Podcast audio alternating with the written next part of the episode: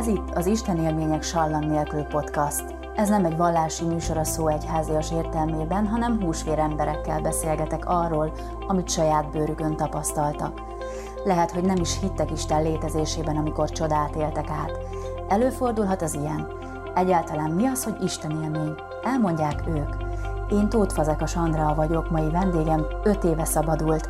Boros Lajos harminc évet töltött különböző börtönökben, bár lelkében régóta szárnyal. Ma evangélistaként tartják számon. Sokunkhoz hasonlóan átlagos neveltetést kapott, bár az ő családjában is voltak feldolgozásra váró traumák, akár szülei válása vagy testvére öngyilkossága, mégsem ezeket az eseményeket okolja sorsa kisiklása miatt. Saját bevallása szerint kiemelkedően önfejű és akaratos kamasz volt, aki mielőbb a saját útját akarta járni, ami egészen a börtönig vezette. Kedves Lajos, köszöntelek a műsorban, és köszönöm, hogy elfogadtad a meghívást így az első adásba. És hát ugye öt éve szabadultál, jól mondtam? Mm-hmm. Igen, igen, abszolút. Én öt éve dolgozom a Képmásnál, és ha én az elmúlt öt évemre visszanézek, akkor semmiképp sem mondhatom, hogy rövid volt, hanem, hanem sűrű volt és élményekkel teli, de mondjuk nem tudom, hogy a te utolsó öt éved, így a harminc évhez viszonyítva az, hát kevésnek is tűnhet, nem tudom, hogy élted meg. Hm.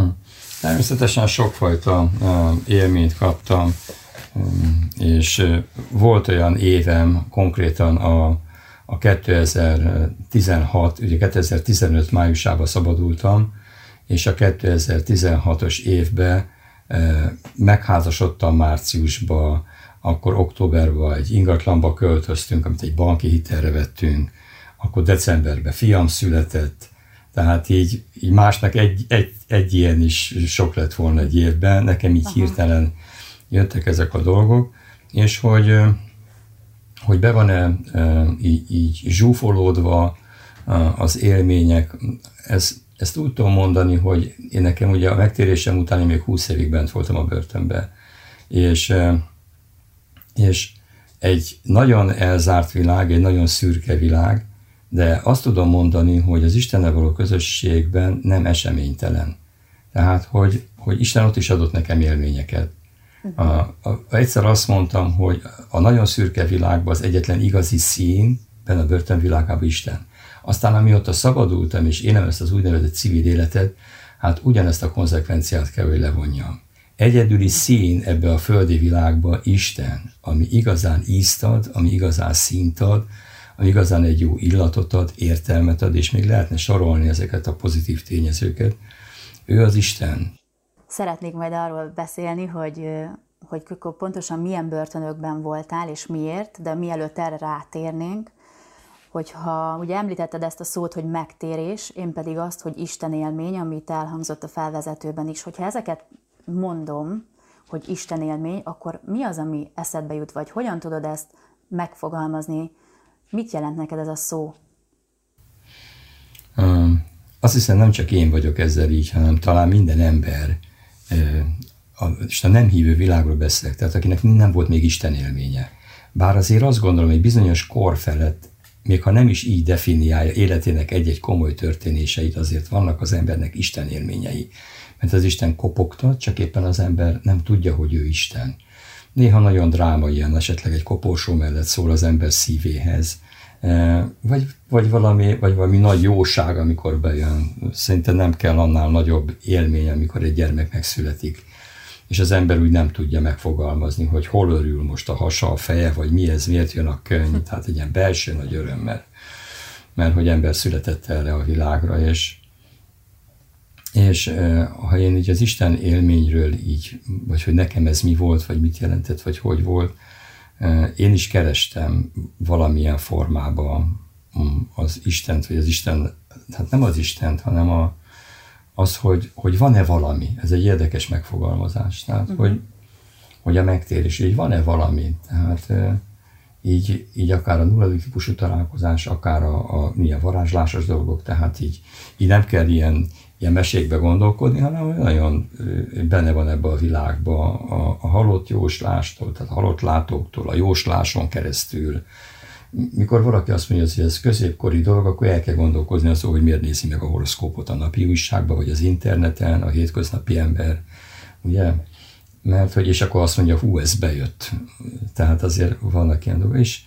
És úgy legjobb megfogalmazni, hogy kerestem az ismeretlent, hogy van-e valami függöny mögött, nem látható szférába, a testen túl, hogy van-e valami. Uh-huh. És ez egy kíváncsiság miatt volt? Ez egy kíváncsiság. Azt gondolom, hogy ez a, ez a fajta kíváncsiság talán így mindenkiben benne van. Tehát senki, ez egy érdekes téma, mert amikor egy, egy témaként ez följön, akár egy ilyen nagyon konszolidált környezetben, vagy társaságban, vagy éppen egy kocsmába, félrészegen, amikor ez a téma följön, ez mindig téma. Tehát ez mindenki hozzá tud szólni, mindenkinek van valami véleménye, mindenki beszél erről. Maga a szó, hogy megtérés, emlékszem rá, hogy, hogy volt valamikor valami rockstar, aki egyszer nyilatkozott valamilyen tévéműsorban, még a régi időkben, hogy ő megtért, és számomra ez olyan kicsit idegenül hangzott, de mégis kíváncsisággal töltött el. Nem tudom már a nevét, de hogy egy ismert ember volt, és mi az, hogy ő így vállalja? Uh-huh. Mit jelent az, hogy megtért? Hát akkor még nem gondoltam volna, hogy majd, majd egy nap én is arra fogok bizonyságot tenni, hogy megtértem az Istenhez, van egy személyes kapcsolatom Jézus Krisztussal, és hogy, hogy az a személyes kapcsolat az egész életemet a szó jó értelmébe befolyásolja, és jó útra tereli, sőt megtartja. Ja. Aha. Hogy lehet személyes kapcsolatod olyan valakivel, akit nem látsz? Én azt gondolom, Isten keres minden embert. Minden embernek az életében vannak pillanatok, amikor amikor az Isten megszólítja őt. És én azt gondolom, hogy, hogy a szívemén az ember ezt tudja is, hogy most engem Isten keres, vagy Isten szólítgat. Miből lehet ezt tudni? Uh-huh. Hát így a, a, leg, a legbelső világában egyszer valaki azt mondta, talán Pascal, hogy minden ember életében van egy Isten alakú űr, és ez semmi más nem tudja kitölteni, csak Isten. Engem ezerkilencszázkilencvennégyben keresett meg egy másik, egy másik rabon keresztül az Isten, amikor szokták kérdezni, hogy te, a te megtérésed, vagy te Istennel való találkozásod, az, az hogy volt, az, az melyik gyülekezetbe, vagy lelkészen keresztül, és akkor, és akkor lehet, hogy figyelemfelkeltő az, amikor azt mondom, hogy én a Váci Fegyházba találkoztam az Isten fiával, egy másik emberen keresztül, és akkor kérdezik, hogy hogy? Hát az ő beszédén keresztül, mert hiszem, hogy az evangélium, az az Istennek a beszéde. Tehát Isten, amit hallani akar ebbe a világba igazából, az a keresztről való beszéd, a Krisztusról való beszéd. És hogyha valaki azt mondja, hogy ugyan már hát egy beszéd, egy beszéd nem tud így megfordítani egy embert, vagy egy beszéd nem tud ilyen hatással lenni az ember életére, akkor el kell gondolkodni azon, hogy, hogy ezt a világot tulajdonképpen a beszéd mozgatja és motiválja. Egy, egy két ember kapcsolatánál egy megszólítás, egy szemkontaktus, utána a beszélgetés, és aztán egy házasságkötőterem, egy templom, egy munkahely, egy, egy, egy, egy felvételi, amikor valaki elmegy, és, és egyáltalán megkérdezik, hogy ő hogy gondolkodik erről a munkáról. Egy politika, egy háború, amikor két ember egy asztal mellett nem tud megegyezni földről, olajról, vagy bármi másról. Tehát a beszéd, és a beszédnél azt mondja Isten, hogy Van egy, van egy olyan beszéd, ami nem közönséges beszéd, ez az Isten beszéde, és néha nagyon, néha nagyon ö, egyszerűen van ö, csomagolva ez a beszéd. Néha egy rabnak a szájából jön ki, néha egy, egy, egy, egy, egy doktori diplomával rendelkező teológusnak a szájából jön ki, de ha Isten szól rajta keresztül, és az ember ezelőtt a beszéd előtt megnyílik, befogadja, akkor... akkor óriási változások jönnek egy embernek az életébe. És nekem ez volt ezerkilencszázkilencvennégy karácsonyakor, amikor egy emberen keresztül megszólított az Isten. Isten azt a jó hírt közli az ember életében, hogy, hogy az ő bűneiből meg van váltva. És azért ez egy ilyen, hogy mondjam, én bűnözők közt nőttem föl, és ugye kezdve a tököli börtöntől, és és egy sereg emberrel találkoztam, beleértve önmagamat is, akik nem voltunk tisztában a bűneinknek a súlyával. Természetesen tudtuk azt, hogy amit teszünk, az nem jó, hogy ez a társadalom szemben bűn, hogy a törvények ezt nem engedik, de itt belül nem érezte az ember ennek a súlyát. Tulajdonképpen amikor én hallottam a keresztről való beszédet, hogy Jézus Krisztus szeret engem. Tulajdonképpen azt mondta nekem a Rígó, hogy figyelj, Isten szeret téged. Érdekes volt, mert az ő bizonyságtétele, amikor elhangzott röviden, hogy hiszek az Atya Istenből, fiába, az Úr Jézus Krisztusban, az nem nekem szólt. A többi, mikor kimosolyogta és mást is mondtak neki, ott hagyták, akkor oda mentem hozzá, mert engem érdekelt, hogy itt áll egy ember, aki állítólag hisz Istenbe, és megfogott az, és néha talán ez egy érdekes dolog, hogy embereket megfog az, amikor, mikor valami nem sablonos, nem odavaló. Egy börtön varodájának a vé cé melletti dohányzójában nem odavaló, odavaló egy káromkodás, bocsánat, ezt mondom. Nem, nem, így, nem odavaló, ez se persze, már hogy hívő össze, de az, az úgy beleillik, hogy valaki szidja az Isten, vagy éppen obszénul beszél. De hogy valaki azt mondja, hogy ilyen, ilyen hogy hiszek az Atya Isten üsző fiába, az Úr Jézus Krisztusba, ez egyrésztről egy, egyfajta embert megmosolyogtat, és ez a te bajod, vagy mit tudom én, én, meg az, én, én bennem meg ez egy ilyen kíváncsiságot keltett fel, hogy mi ez? Volt bennem egy ilyen, hogy mi ez? Mi ez, hogyha, mi van, hogyha igaz? És, vagy hogy itt áll előttem egy ember, aki arról beszél, hogy ő ismeri Istent. És én oda mentem hozzá, és azt mondtam neki, hogy figyelj, beszélj nekem az Istenről. És ott állt előttem egy ember, akinél talán ott volt a válasz. És aztán nem talán, hanem ott volt a válasz. Életemben először hallottam meg itt belülről az evangéliumot. Nem pusztán a testi fülemmel, hanem a szívemmel.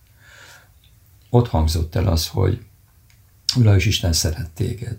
Isten készített a te számodra valami jót. Isten meg akarja változtatni az életedet. Isten le tudja mosni a bűneidet. Tud neked egy újat adni, meg tud tisztítani. És nem volt nekem vágyam sose erre, nem is éreztem talán erre az igényt. De akkor így visszanyeltem a könnyeimet, és valami, valami belülről így megmarkolt, megfogott. És azt mondta, hogy, hogy menjek a bűneimmel, szólítsam meg az Istent, kiáltsak hozzá, és nekem aznap este volt egy úgynevezett bűnvallásom, Isten jelenlétében. Bementél az árkádba, és igazából akkor értetted meg azt, hogy milyen súlya van a bűneidnek? Mert ugye azt mondtad, hogy addig abszolút, abszolút. Az is volt a probléma, hogy fel se ismerted, hogy az egy igen. annyira rossz igen. vagy terhes dolog, ami benned igen. van, vagy amiket csináltál. Igen, igen, igen, igen, igen. És én erre készültem, tehát én egész nap arra készültem, hogy én este meg fogom szólítani az Istent. És életem első élő imádsága, a bűnvalló imádságon volt. Megkockáztatom, hogy minden ember életében így van ez. Egyszer csak elkezdted felsorolni, amíg eszedbe jutottak, Abszol- hogy... Abszolút, igen. Hát este mondjuk kilenc óra után leoltották a villanyt, és még a többi tévét nézett, és ment a, a zárkába a szokásos zárkaélet. Egyedül voltál az árkában? Nem, kilencen voltunk. Addig én magamra Olyan? húztam a pokrócot, befordultam a fal felé, és úgy, hogy mozgott a szám, de igazából... Igazából nem hallott el senki az Istenen kívül. Megszólítottam Istent, atyámnak szólítottam az Istent, és, és úgy megjelentem előtte, úgy, ahogy voltam. Azt mondja a Biblia, hogy egy nap mindjárt mezítelen fog megjelenni a Krisztus ítélő szék előtt, és soha nem vetköztem olyan pőrére senki előtt, se bíróság előtt, se szülő előtt, se barátnő előtt, mint akkor az Isten előtt. Úgy nem takartam el semmit, mindent elmondtam neki. Életemnek voltak olyan részei, amit mélyen szégyeltem volna embereknek megvallani. Ezt is elmondtam Istennek, mindent letettem el, és ott összetörtem nagyon mélyen. Egy, egy olyan mély szomorúság töltött be, hogy, hogy nem tudtam, hogy ez egy óriási ajándék, úgy hívják bűnbánat. Életemben először megkeseredtem Isten jelenlétébe a bűneim fölött. Tehát ez azt gondolom kegyelem. Ebből az állapotból emelt fel az Isten. Onnét kezdődik az én keresztény életem. Másnap fölkeltél, ugye gondolom álomba sírtad magad, vagy nem is tudom, megnyugodtál talán Igen. életedben először. Fölkeltél másnap, Igen. és akkor mi volt? Hát alapjában félve nem éreztem azt, hogy, hogy itt most olyan változás van, hogy nem fogják majd a, a reggelit esetleg úgy adni, vagy nem úgy adni, nem nekem ugyanúgy történt minden. A körülményeim nem változtak, én változtam meg. Mondjuk, mondjuk észrevettem körülbelül egy hét után, másfél hét után, hogy hiányzik a szótáramból a B meg K betűs kötőszavak. Hoppá, magától? Egyszerűen ezt, ezt, ezt elvette tőlem Isten. Tehát volt, amivel harcolnom kellett. Napi negyven-ötven szál cigarettát szívtam, és azzal még öt hónapig harcoltam. míg egy imádság után az Isten megkönyörült ezen a részen is, és megszabadított tőle kilencvenöt áprilisában, de hogy, hogy egyszerűen egy-két hét után azt vettem észre, hogy, hogy nincsen benne, nincs benne a számba, soha nem szerettem így sepregetni, vagy takarítani. És azt vettem észre, hogy zavar a szemét, ha valami van, akkor megfogom, és fölveszem, vagy megfog egy seprűt. Tehát így külsőleg is jelenkezik. És ez így mindegy csak úgy, ugye? Úgy, úgy egyszerűen erre éreztél egy új indítatásokat. Ja, abszolút. A Szentírásnak az olvasása akkor elkezdődött, és ez azóta is tart minden nap, és elkezdtem keresni azoknak a társaságát, akikről úgy gondoltam, hogy ők Istenné. És hát közben Isten használta abba, hogy a gyülekezet alapult, egy közel százfős gyülekezet. Én hétszer voltam büntetve, tehát az előtte lévő időkben az, a, az egy hat ítélet volt. És amikor bekerültem a hetedik ítéletemre, akkor egy tíz éves ítéletre kerültem be, aminek az első egy éve után, vagy másfél év után tértem meg Istenhez. És utána lelkismert okokból vállaltam még ügyeket, amiért még tizenkét évet kaptam. Tehát ez én megtérésem után a, az...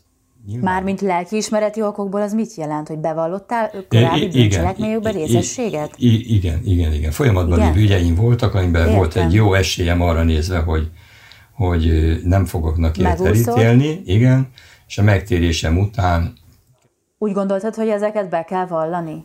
Hát egy ilyen kő került a lelki cipőmbe. Éreztem azt, hogy ez így nem kerek, és hát egy óriási tusakodásom volt ezzel kapcsolatban. Hát ez nem, nem, úgy volt, nem úgy volt, hogy én kitalálom, hogy hát akkor most nagyon stréber leszek, és akkor én ezeket is elmondom, hanem, hanem tudtam, hogy, hogy ebből bírósági tárgyalások vannak, illetve lesznek, akkor ügyészség is szakba volt, mikor én megtértem az ügyeim, és akkor csak úgy kicsit úgy végig gondoltam. Én Istennek odaadtam az életemet, mikor megtértem. Kifejeztem Isten felé azt, hogy, hogy az életem értéktelenné vált, de ha te még tudsz vele valamit kezdeni, akkor neked adom. És ez úgy bennem volt, és, és embereknek hirdettem az evangéliumot, kaptam egy olyan vénát Istentől, hogy, hogy kezdet-kezdetétől én tényleg másokat is hívtam az Úr Jézushoz, rabokat, őröket, kifejeztem felük azt, hogy Isten szereti őket. És egyébként mindig ilyen kis bandavezéralkat voltál? Hát nem voltam bandavezéralkat, de úgy középszerűen elhúzkáltam abba a mocsárba, amiben éltem az életemet. És akkor érdekes volt, hogy, hogy amikor közeledett a tárgyalás, akkor úgy elgondolkodtam rajta, hogy most mi lesz. Most itt beszélek az Úr Jézusról, bizonyságot teszek az igazságról, és, és utána elmegyek egy tárgyalóterembe, és egy másik embert össze-vissza fogok hazudozni azért, hogy mentsem a bőrömet. És ez tényleg régen csípőből ment volna, nem igazán jelentett volna nekem a lelkiismereti problémát, sosan, sose jelentett ezt. De a, e, ezek után már így azt mondtam, hogy, hogy ha, ha még most is ezt teszem, akkor hogy fogok tükörbe nézni? Soha semminek nem szántam oda az életemet. Most odaadtam Istennek az életemet, ez az én életem, az én gesztenyém, én sütögetem, azt csinálok vele tulajdonképpen, amit akarok, Isten nekem adta. Életem fölött sáfár vagyok. Persze most már így látom, hogy alapjában Istené minden ember élete, aztán majd el kell vele számolni. Ezeket a döntéseket, amikor meghoztad, akkor hány éves voltál? Hát eh, kilencvennégyben tértem meg, kilencvenötben kezdődtek ezek a, ezek a, hogy bíróságra kell járni, harminchat évesen tehát hoztam akkor, meg. Akkor lett volna... éppen elég jó korban voltál ahhoz, hogy aktívan kint tud tölteni az időt is, bármivel, akár családalapítás. Persze, negyvennégy évesen szabadultam volna, negyvennégy évesen szabadultam volna tíz évről. Ehhez képest ötvenhat évesen szabadultam, a huszonegy év kilenc hónapról, végig kellett kitöltenem ezt az időt, kitiltottak az összbüntetésből, de ebből a huszonegy év kilenc hónapból több mint húsz évet keresztényként töltöttem el egy börtönbe, ahová jogosan kerültem, a bűneim következményeként. Ott voltam, ahol, ahová megérdemeltem, hogy legyek. Nem a körülményeim változtak meg, Isten nem mindig változtatja meg a körülményeket, én változtam meg, a körülményekbe élő ember. Könnyű úgy dicsőíteni Istent, hogy, hogy nincsenek benne nehézségek. Portréfilmedben mondtad ezeket, hogy gyakorlatilag tényleg édesanyád mindent megtett, amit meg lehet tenni azért, hogy jó nevelést kapjál. Tehát mi volt az a belső dolog, ami miatt teljesen a lelki ismereted így el tudott aludni. Persze értem, hogy egyik jött a másik után, de mi, mi vonzott ehhez az életformához? Igazából, igazából szerintem erre nincsen magyarázat. Vannak okosok, akik mondják, hogy mert hogy esetleg úgy szocializálódik az ember, olyan körülmények közt nő fel. Ez, ez azért nem igaz én szerintem, mert én, én, én ültem olyan emberrel, nem is egyszer, akinek a szociális körülmény abszolút jó volt, nem volt csonka családból, nem származott csonka családból, mindene meg volt neki, mégis bedarálta. A, hát inkább úgy tudom mondani, a Biblia határozza meg egyébként ezt a legjobban. Egyrészt egy, van az egyik rész, azt mondja, hogy a, a rossz társaság az megrontja a jó erkölcsöt. Tehát nagyon, nagyon nem mindegy, hogy ki köz, mondja, hogy, hogy aki korpa közé keveredik, megeszik a disznók. Tehát vannak azért ilyen magyar szólásmondások a Biblián kívül is. Igen, ezt de ismerjük ez, így magyar. Így, de hogy ez igaz, ez igaz. Ez, ez, ez az egyik oldala, a másik oldal pedig, másik oldal kell lenni egy hajlandóságnak az ember életébe. Én azt gondolom, egyszer egy, egy doktornő bent volt egy csoporttal a börtönbe, és azt mondta, hogy én semmiben nem tartom magamat különnek ti tőletek, mert tisztában vagyok azzal, hogy a gyökér az ugyanaz, mint a ti életetekben. Csak az én életem fája nem teremte meg azokat a gyümölcsöket, de ugyanonnan táplálkozik. Az ez döbbenetes így hallani, hogy ott van valaki, gyilkosok, betörők, rablók, erőszakot tevő emberek közt, aki embereket gyógyít, soha nem került e, ilyen bűntekintetében, extrém mélységbe, és azt mondja, hogy ő tudja azt, hogy a gyökerei ugyanonnan táplálkoznak. Azért ezt, ezt érdekes volt annak idén így, így hallani, uh-huh. de így visszagondolva az, hogy, hogy, hogy az embernek hogy lesz ilyen életútja, az ember ezt nem tervezi. Tehát ilyen senki nem gondol, hogy hát én majd, én majd hatvan évesen arról fogok beszélni, hogy több mint harminc évet ültem, hétszer voltam büntetve, egy kaotikus életem volt, de tegnap volt egy szolgálatom, amiben arról beszéltem, és ez tényleg nagyon érdekes, hogy vannak sikersztorik. És Isten országában minden élet sikersztori. Isten országában a gyárigazgató, a börtöntöltelék, az orvos, a hajléktalan, amikor bekerül, az egy sikertörténet, tapsol a menny, hogy hát itt van, egy embert megmentett Krisztus vére. Mondhatják azt, hogy, hogy az a kereszt, de régi ez a kereszt, hogy az a vér, az evangélium, mert hogy úgy szerette Isten a világot, és hogy, hogy ezt ma annyiszor hallottuk, és akkor, és akkor jönnek emberek, és emelik fel a kezüket, a Bibliájukat, az életüket, és azt mondják, hogy figyelj ide, az én életemet gyökeresen megváltoztatta Isten. Az én életembe beköltözött Krisztus, békességet kaptam. Értelmet kaptam. Hát ez ebbe az országba, ez most nagyon komoly, gondolom statisztika nem hatott, több mint ezer ember vett véget az életének egy évben. Azért ez komoly, nem? Több mint, több mint ezer ember. Szerinted mondhatjuk azt, de nem, ki lehet ezt mondani igazából, nem is tudom, kicsit viccesen, de mégis lehet mögötte egy valós tartalom így e tekintetben, hogy hogy aki igazán sikeres szeretne lenni, az, az törekedjen arra, hogy az Isten országába kerüljön. Mert ahogy elmondtad az előbb, hogy ott mindenki egyenlő, hogy ott az a legnagyobb sikersztori, ha oda bekerülsz. Nem is biztos, hogy, hogy vélet, nem biztos, hogy véletlenül van bennünk a siker utáni vágy, csak lehet, hogy azon kellene elgondolkodni, hogy mit tartunk sikernek. Hát igen, mert ma a mai világban nagyon népszerű, akik hirdetik, igazából nem mondják ezt ki, de ez van a központban, az úgynevezett sikerevangélium, ha megtérsz Istenhez, akkor te földi viszonylatba véve egy sikeres ember leszel, egyenlőség. És ha nem, akkor valami probléma van a te hiteddel. Ez azt gondolom, hogy azért nem igaz, nem azért, mert az én életem megtérésem után még húsz évig börtönben volt, és Isten nem vitt ki onnan, sokszor megkaptam ezt. Hát Lajos, elvá- elvállaltatom, miért nem visz ki téged Isten? Azt mondtam. Ő megtehetné, mert ő mindenható. Kaphatnék egy egyéni kegyelmet, kaphatnék egy összbüntetést, és kimehetnék. Isten ezt meg. De van az Úrtól tanult imádságnak egy olyan része, hogy legyen meg a te akaratod. Nem biztos ez az Isten akarata. Nekem megvan, hogy én mit akarok. De mit akar Isten? Isten lehet azt akarta, hogy az én bekerülésem után tizenhét évre mondjuk egy Kolompár Jánosnak beszéljek arról, hogy az Isten szeretné őt megmenteni, és Krisztus őt is szereti, és Isten azt szerette volna, ha ezt személyesen, egy saját, egy ugyanolyan élet, egy ugyanolyan sorsközösségben lévő ember mondja el a másiknak. Azt mondjuk el a hallgatóknak, mert végül az elmaradt, hogy miért voltál te elítélt, és hogy a legszigorúbb börtönökben is ültél, ugye? Én úgy tudom, hogy mik voltak ezek a bűnök, amiből téged meg tudott teljesen szabadítani?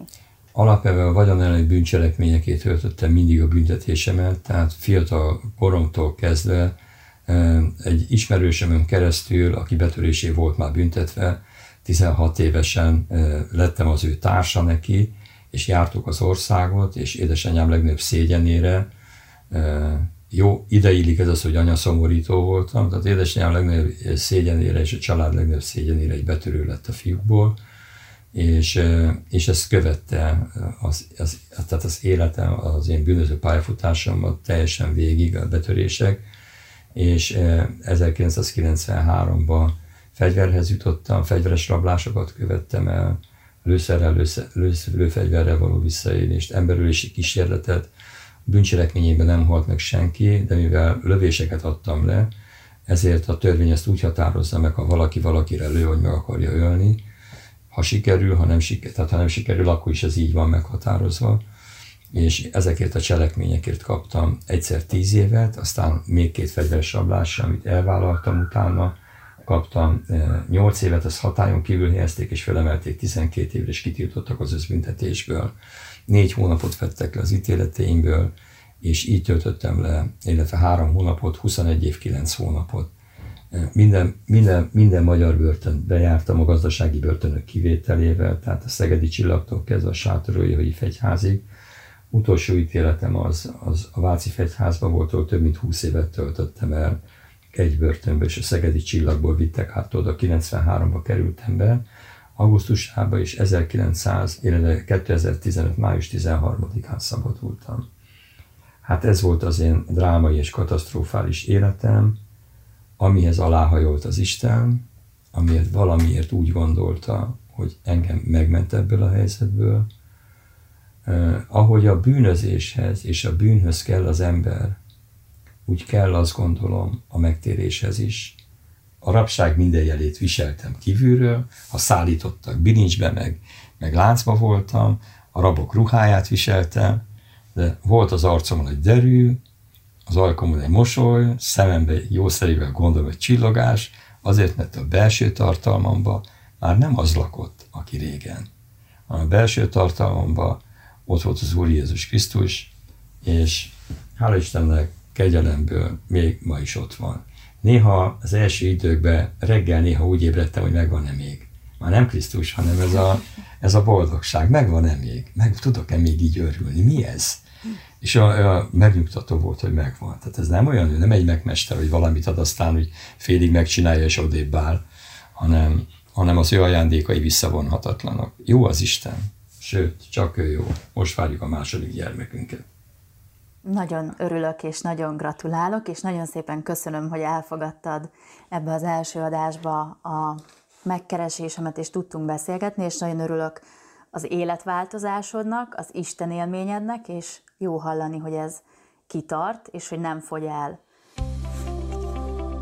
Kedves hallgató, ha tetszett a beszélgetés, oszd meg másokkal, és tarts velem legközelebb is. Friss hírekért kövesd az adásokhoz kapcsolódó Facebook oldalt, és ha van ötleted, hogy kinek az Isten élménye kerüljön adásba sallang nélkül, meg is oszthatod ott velem. Örülnék. Én alig várom a következő beszélgetést, remélem te is.